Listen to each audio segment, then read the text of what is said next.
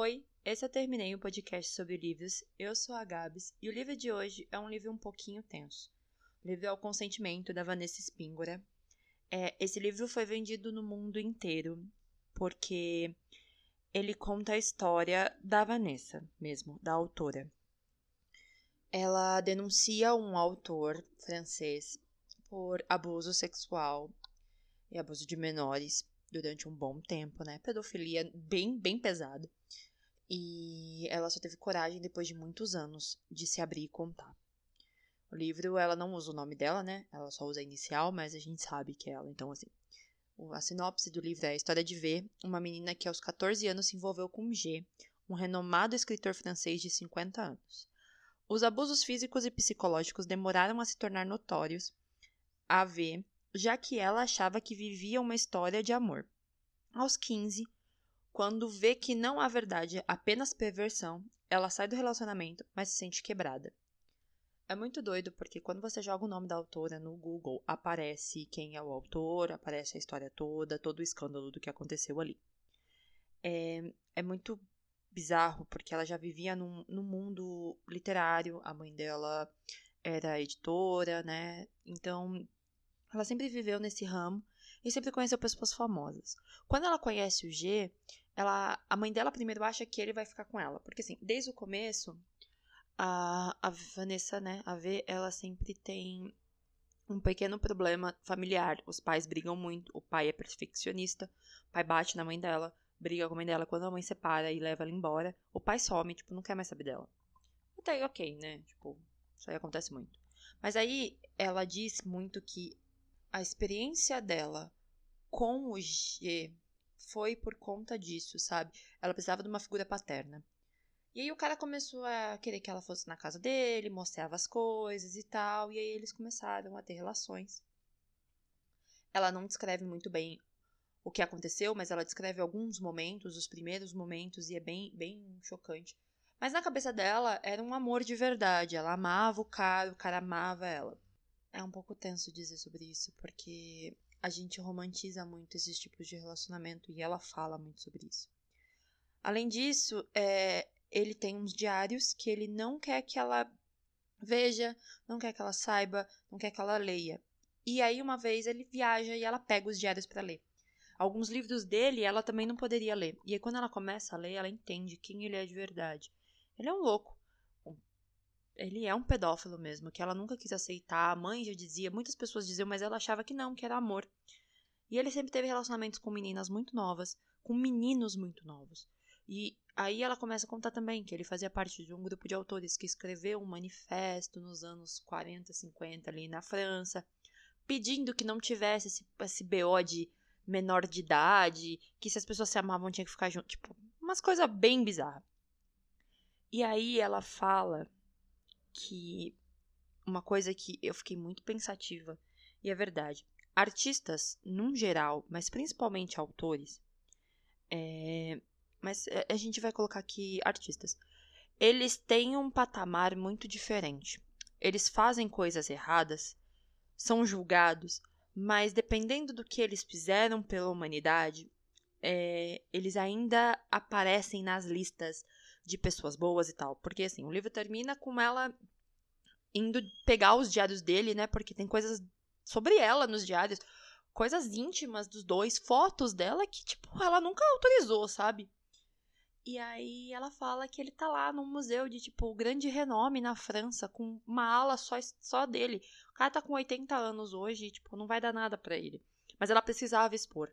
E depois ela descobriu que mais pessoas apareceram dizendo sobre isso. Mas você entende o grau, assim, de que um cara desse, ele pôde fazer o que ele fez, destruiu a vida o psicológico dela, porque ela fala por um bom tempo no livro que ela não consegue ter um relacionamento com outras pessoas porque ela tem medo, porque na cabeça dela, ela só existe para ser usada. Ela sempre foi um objeto sexual de outras pessoas. Então ela sempre fez a vontade das outras pessoas até ela casar. Quando ela casou, mais de 35 anos, ela virou editora e aí ele começou a perseguir ela depois de velha, dizendo que sentia falta dela, que queria pedir desculpa.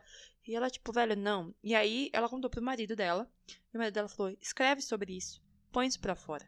e ela escreveu. O livro tem quase 200 páginas, 180, 190 páginas no máximo. Mas assim, em alguns momentos ela lida com sarcasmo, ela conta um pouco sobre ela, assim, de uma forma engraçada. Apesar dos momentos muito tensos de depressão, de tentativas de suicídio pós o que aconteceu, de perseguição, de dizer que é, ela não ia ser feliz sem ele, as coisas ruins assim que ela passou, ela trata de uma numa naturalidade, mas ao mesmo tempo de uma forma muito tensa. E você ri para não chorar, sabe? porque machuca muito. E tem uma parte que ela fala sobre Lolita, que é o livro do Vladimir Nabokov, que é um clássico da literatura mundial, que conta a história de um cara que era apaixonado pela é, enteada dele, que tem cinco anos. E ele fala que a menina queria algo com ele. Só que ele sabe que na cabeça dele as coisas estão erradas. E o livro se passa durante esse julgamento dele. Ele tá sendo preso. E ele vai contando que, tipo, ele sabe que ele tem um problema. Diferente do G, ele sabe que ele tem um problema e ele sabe que o que ele tá fazendo é errado. O G não acha isso. Ele acha que tá certo, que corpos são para isso, que as pessoas são para isso, que ele fala que é, as pessoas mais velhas têm que iniciar as mais novas em sexo. E eu fico, gente, pelo amor de Deus. E aí ela fala que existia uma classe de escritores, pensadores, pessoas fortes na, na França e próxima ali na Europa, que acreditavam nisso. E aí ela dá uma lista, né, de nomes. E aí ela fala que não sabe se o Vladimir Nabokov, quando escreveu Lolita, escreveu sobre ele, mas que ela entende que a história dela não é igual a Lolita. Que ele não. É ali no, em Lolita ele não romantiza. Ele romantiza na cabeça dele. Mas ele sabe que ele tá fazendo errado. No caso do G, não, porque o G escreve livros sobre pedofilia com cenas com crianças e tudo mais, mas como se ele estivesse criticando aquilo, mas ele sabe que ele faz merda, mas ele acha que tá certo. Tanto que depois de um tempo ele lançou um livro sobre a ver com as experiências deles, lançou os diários onde ele anotava sobre ela. E aí ela entrou com processo, ela falou que não podia, subiu para uma página onde ele não era o nome do dono, para poder continuar usando fotos dela de quando era criança. Então assim, o cara tem um certo grau de problema. Não digo que assim, leiam Vladimir Nabokov e, e a vida segue. Eu li Lolita quando eu tinha 15 anos. Sim, eu não recomendo, tá? Não é um livro para você ler jovem, de verdade. Lê com mais de 20, de verdade. E se você tiver estômago. E quando eu li, eu ficava assim, velho, o que se passa na cabeça das pessoas para achar que isso é normal? Lendo com sentimento, tudo isso voltou. E eu pensei, cara, tá explicado. O que se passa? principalmente nessas pessoas que se dizem da arte, do, sabe? Elas perdem a noção porque elas se veem num status, num, num lugar diferente. E claro, como se passa na França, a gente sabe como as artes, a cultura, a literatura, o cinema é muito enraizado na cultura francesa. Então eles veem as pessoas que são culturalmente grandes, né?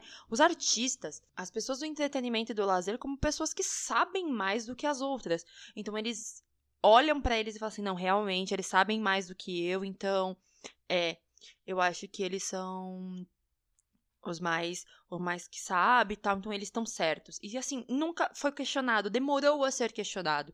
Depois desses tantos esses artistas que fizeram esse parecer dizendo que ai, crianças não deveriam ter idade para ter relacionamentos, Alguns entraram com um pedido, eles pediram e fizeram um novo manifesto pedindo desculpa do que aconteceu, que não é isso, eles não acham certo. Mas como mulher jovem, eu me vejo na situação da Vanessa, mesmo que eu não tenha vivido essa situação, sabe? Mesmo que eu não tenha passado por nada disso, eu vejo o quão é foda isso, quanto de trabalho ela vai ter que ter na vida dela para tentar se encontrar de novo e viver de uma forma boa. E quando ela tem a coragem de publicar sobre ela mesma, dizendo do que aconteceu, ela mostra, mostra a coragem que a gente precisa ter para denunciar, para não deixar essas coisas acontecerem.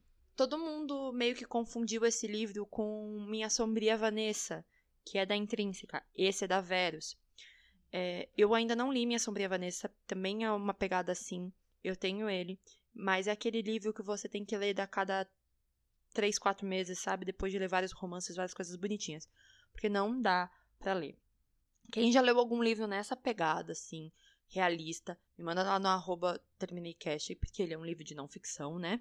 Quem não leu o consentimento, mas quer saber mais sobre esse universo, leia. Eu acho que é legal. É pesado, mas é legal saber que acontece em todos os lugares. E é isso. Um beijo para quem ficou até agora e tchau.